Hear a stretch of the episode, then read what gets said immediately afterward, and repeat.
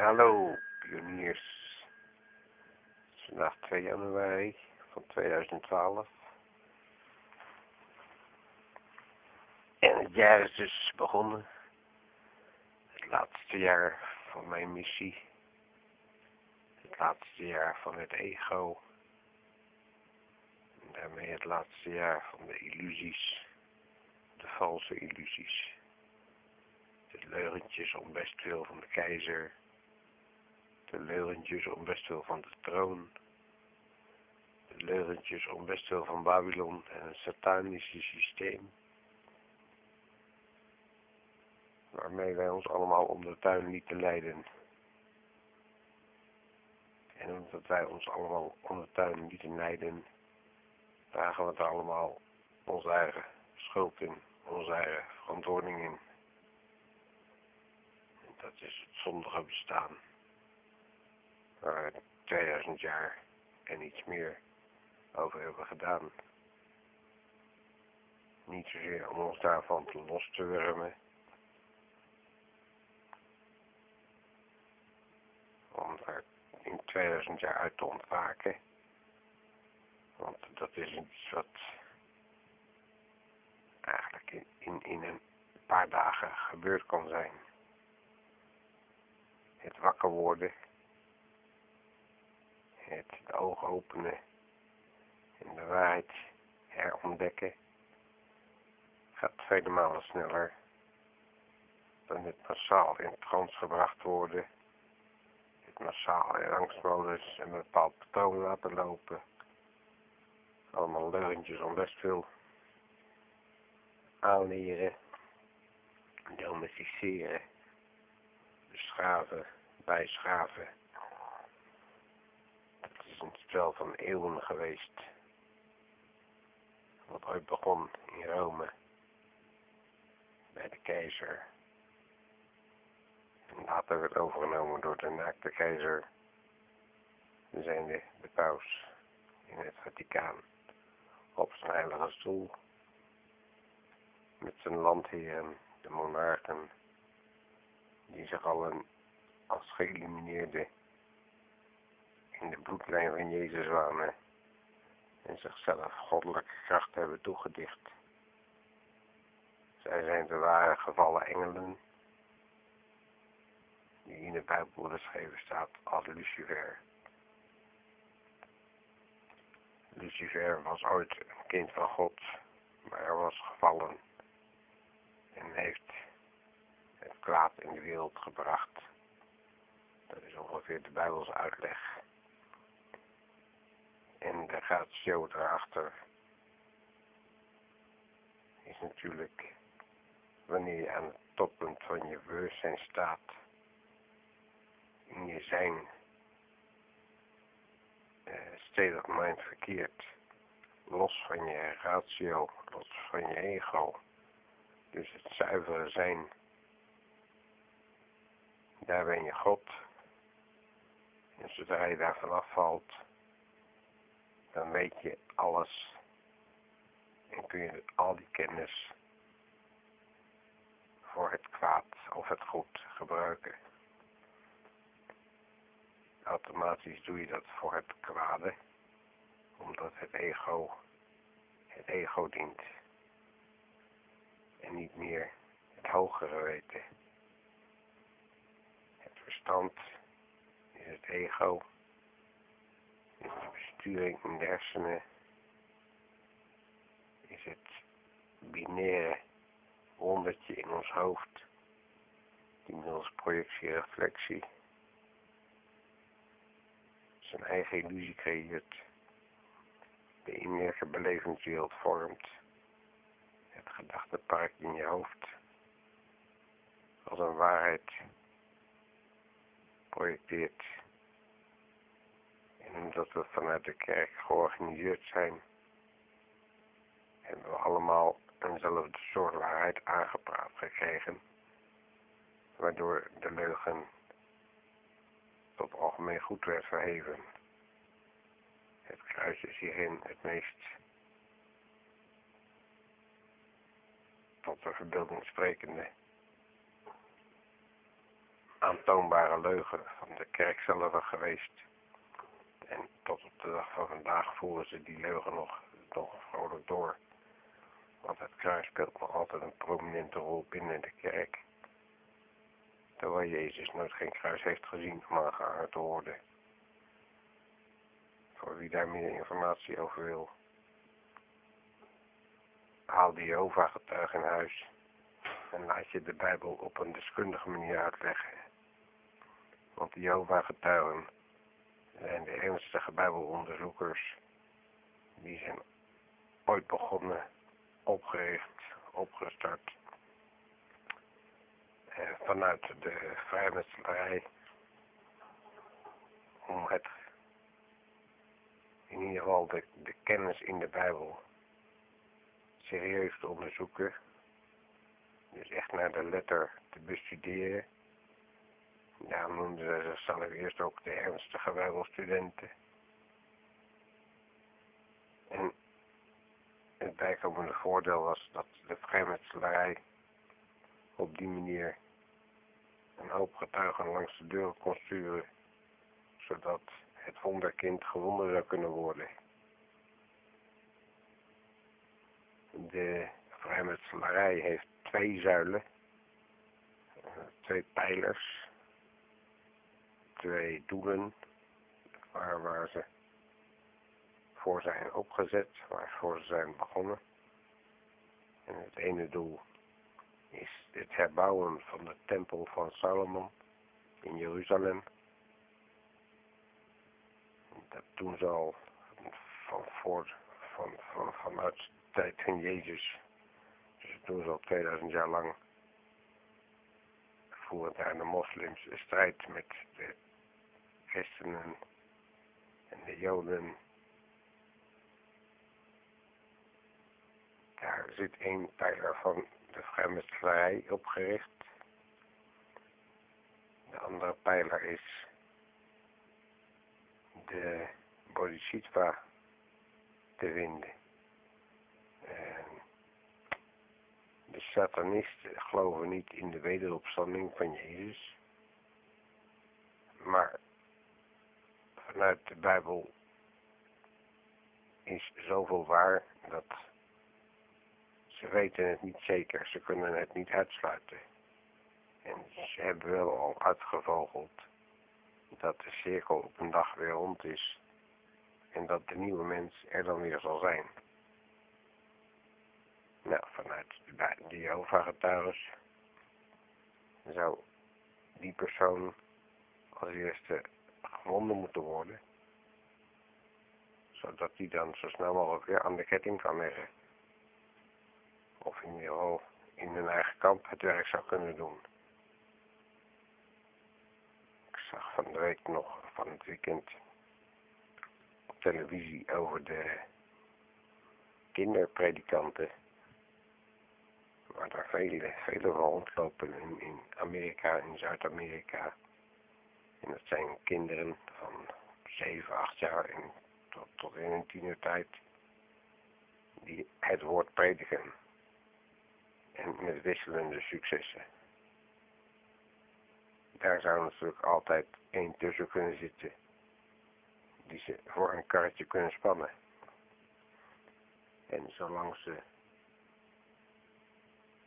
de onschuldige bijbelvertaling verkopen, kunnen ze hun gang blijven gaan. En de onschuldige Bijbeluitleg bedoel ik dus mee die van God buiten jezelf zoeken. Daar is hier in de hemel.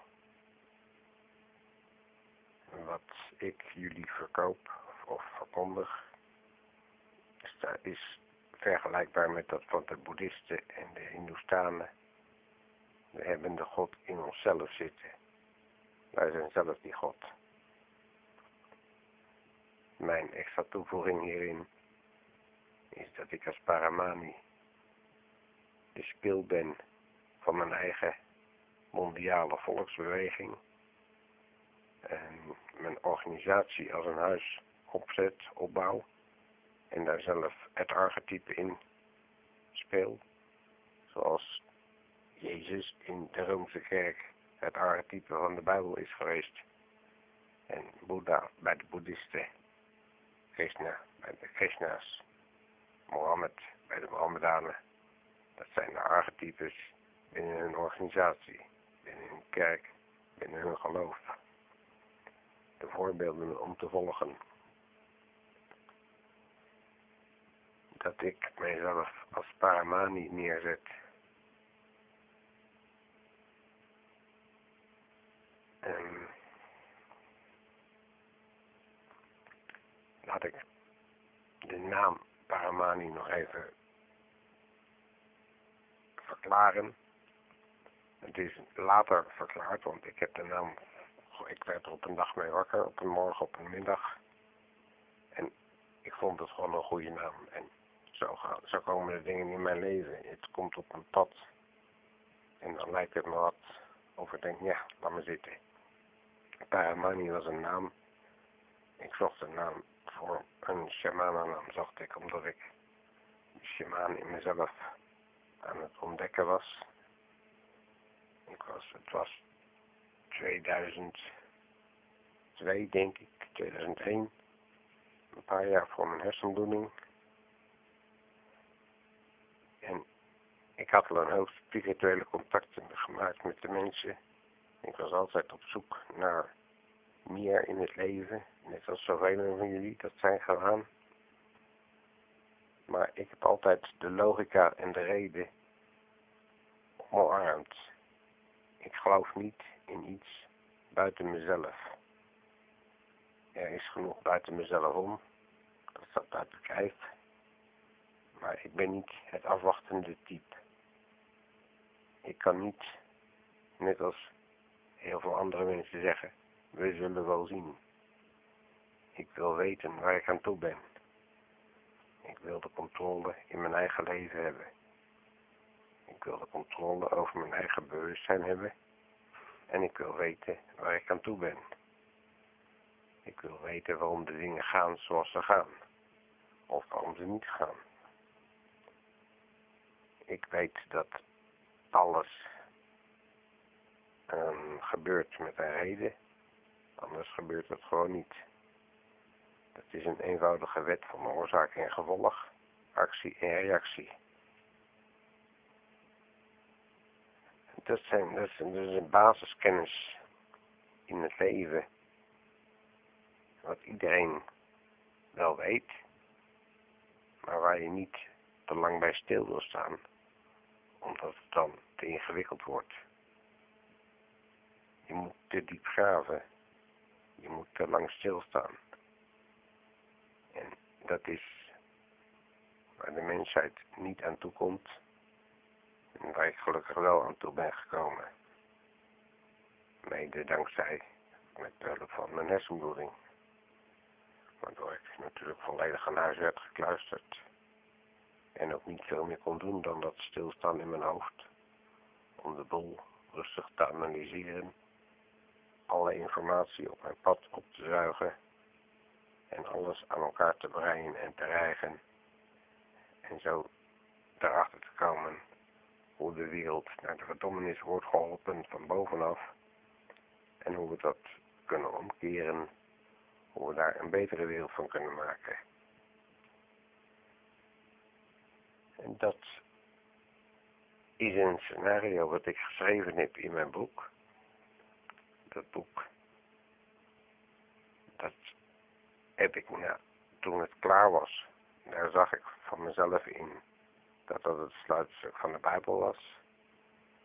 En nu was het alleen nog even zaak om de paus met zijn eigen Bijbel om de oren te slaan. Zodat degene mensheid die juist de Bijbel uitleg tot zich kan nemen. Want die Bijbel die klopt verder wel. Het hele gejubel om God klopt verder wel. Het looft de Heer, aanbidt geen andere. Het klopt allemaal. Het is net van, kijk je zo naar de Bijbel of kijk je zo naar de Bijbel. Dat is een kwestie van de knop om in je hoofd. Dat je het net even anders op kijkt. En dan valt weer precies op zijn plaats. Maar dan ligt wel de verantwoording bij jou en niet in Rome. En ook niet bij de troon. En ook niet bij de wet. En nog helemaal niet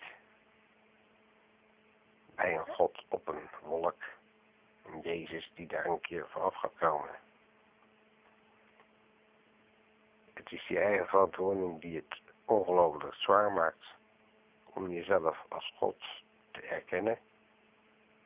Maar dat is wel de weg die wij gaan. De weg die wij gaan. Want zo is het bedoeld. Vanuit onze genen. De genen, het DNA-spiraaltje. Dat zijn onze bouwstenen. Die krijgen van heel veel dingen de schuld. Of de... Wat heb je? Je kan niet de schuld geven en je kan het toejuichen. Je hebt goede genen en slechte genen. Maar de genen zijn gewoon bouwsteentjes. En het is je bewustzijn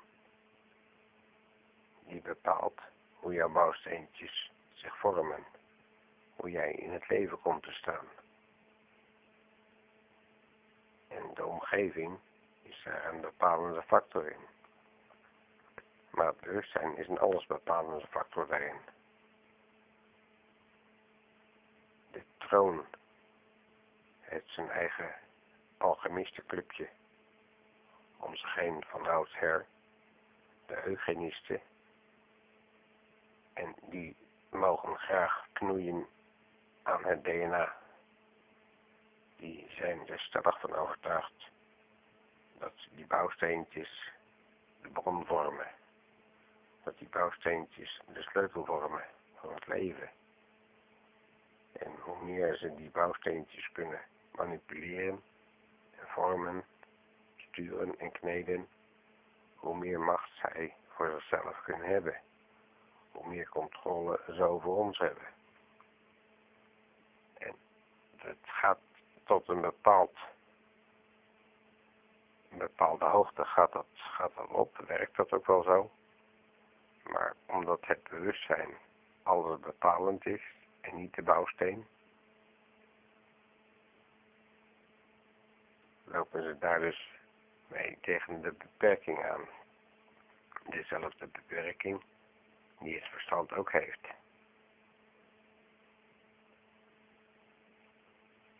Het verstand is immers beperkt op 28 beeldjes per seconde en sneller werkt het niet. Omdat het niet sneller werkt, kunnen we niet meer vatten dan dat we kunnen vatten met het verstand. En buiten moeten we het eerst ervaren en later verklaren. En zo zijn wij leerling van de ervaring. En zo groeit en ontwikkelt ons DNA zich ook tot uiteindelijk de volmaakte mens. Daartoe moeten we eerst onze transformatie ondergaan, die je ook in je Bijbel terugvindt. Dat is het stukje waarbij je de oude jas uitdoet, afdoet en de nieuwe aantrekt. Je gaat op een andere manier leven. Je gaat anders naar de wereld kijken. Je gaat anders naar de mensen kijken. En je gaat je eigen verantwoording leren dragen. En dan is het nog van belang in welke modus je dat doet. Doe je dat in de liefdemodus of doe je dat in de angstmodus? Dat zijn twee manieren om naar eenzelfde ding te kijken, naar eenzelfde waarheid te kijken.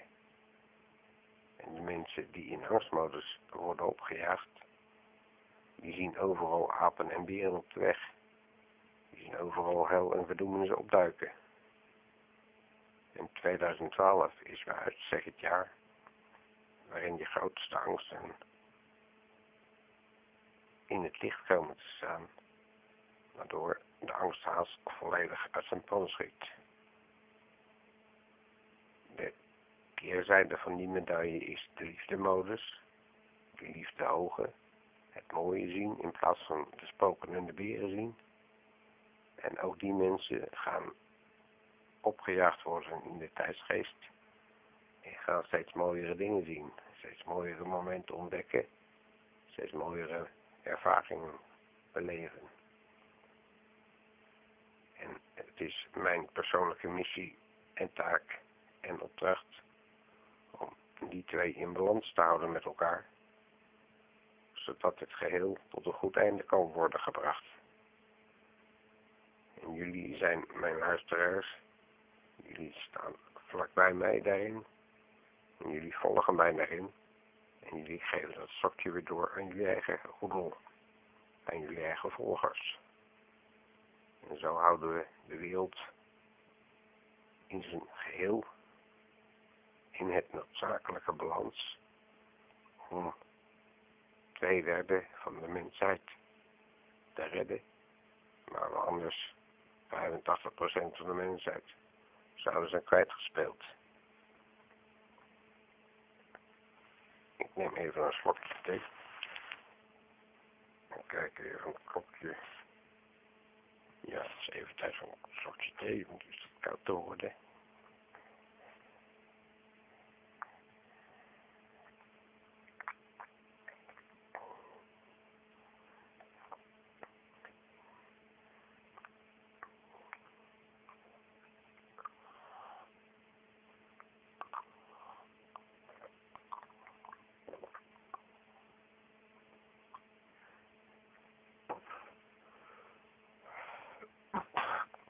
aan het begin van het nieuwe jaar staan de, de media, het internet staan weer bol van de, voorspellingen voor 2012. En ik heb vanavond ook weer een of andere channeling zitten lezen van een mij niet bekende, uh, wat was het, een, een paargenostachtig iemand. Ze heette Verhagen, dat weet ik nog wel, want ik dacht nog, zou het familie zijn van. En de voorspelling die zij deed voor 2012, daarmee zat ze voor een belangrijk deel, sloeg ze daar de spijker op zijn kop. En op dat moment nam ik me ook voor om het nog even over de voorspellingen te gaan hebben. Want wat is een voorspelling? Wat is waarzeggerij? Dat is, wat de naam al zegt, waarzeggerij is. Je zegt de waarheid de waarheid die in het midden ligt. De waarheid die in lijn is met het kosmische spel. Met de waarheid die we vanuit onze genen weten, zien, voelen en ervaren. Mits we kunnen staan van onze voorgeprogrammeerde gedachten. Het loslaten van die voorgeprogrammeerde gedachten is het loslaten van de schijn. Dat is ook de verlossing. De verlossing van de schijn. De waarheid komt ons bevrijden.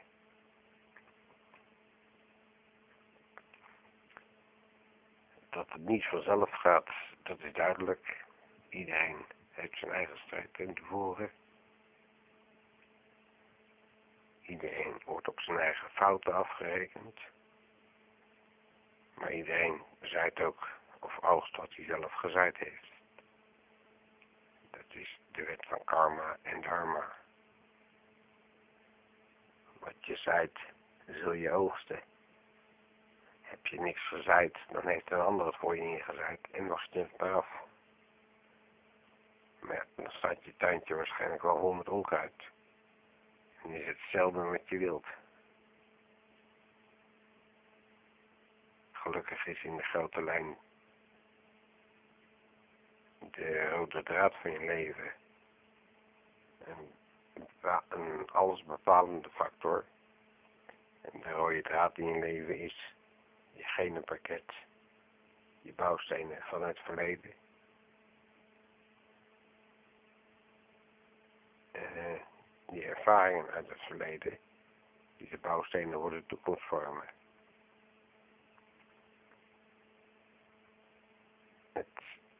Is dan een kwestie van stilstaan en achterom kijken.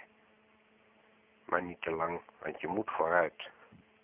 Zolang de tijd vooruit gaat, gaan wij vooruit in de tijd mee. Pas aan het einde van de tijd, 21 december van dit jaar, als de tijd stopt, dan stopt ook die race, dan stopt dat proces. Dan stopt de... Ja, de reis is eigenlijk gewoon een evolutionaire reis van onze genen. Dan hebben we ons lichaam en onze geest voltooid tot de volmaaktheid waar we al die eeuwen naar gestreefd hebben. En waar we ook al die jaren in zijn tegengewerkt om maar de andere kant zoveel mogelijk te zien. Want we hebben met ons verstand altijd tegenstellingen nodig om te zien wat de andere kant is. Als je altijd in de hoogte zit, dan weet je niet wat de hoogte is. Je hebt geen warm zonder koud. Je hebt geen hoog zonder laag. Tegenstellingen zijn altijd een noodzakelijk iets geweest. En ik zou zeggen noodzakelijk kwaad, maar tegenover het kwaad staat weer het goed. En dan is het maar weer van welke kant bekijk je dat.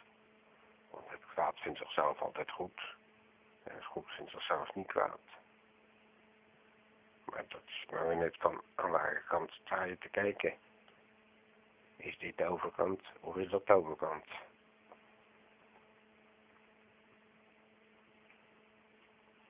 Het is al midden in de nacht, dus mijn stem klinkt nog een beetje suffiger. Of, ja, suffiger vind ik zelf. En komt dus omdat het een uurtje half drie in de nacht is. Het komt omdat ik een logeetje heb. kinderen die hebben wat moeite met het gaan slapen, dus de opname kwam wat later tot stand. Maar de nacht is wel heerlijk. Ik geniet altijd erg van de stilte van de nacht, omdat het aantal prikkels minimaal is. Het aantal prikkels in mijn omgeving is toch wel niet echt bijster veel, maar in de nacht zie ik gewoon meer. Als je maan kijkt in het duister, kijkt ook beter in het duister.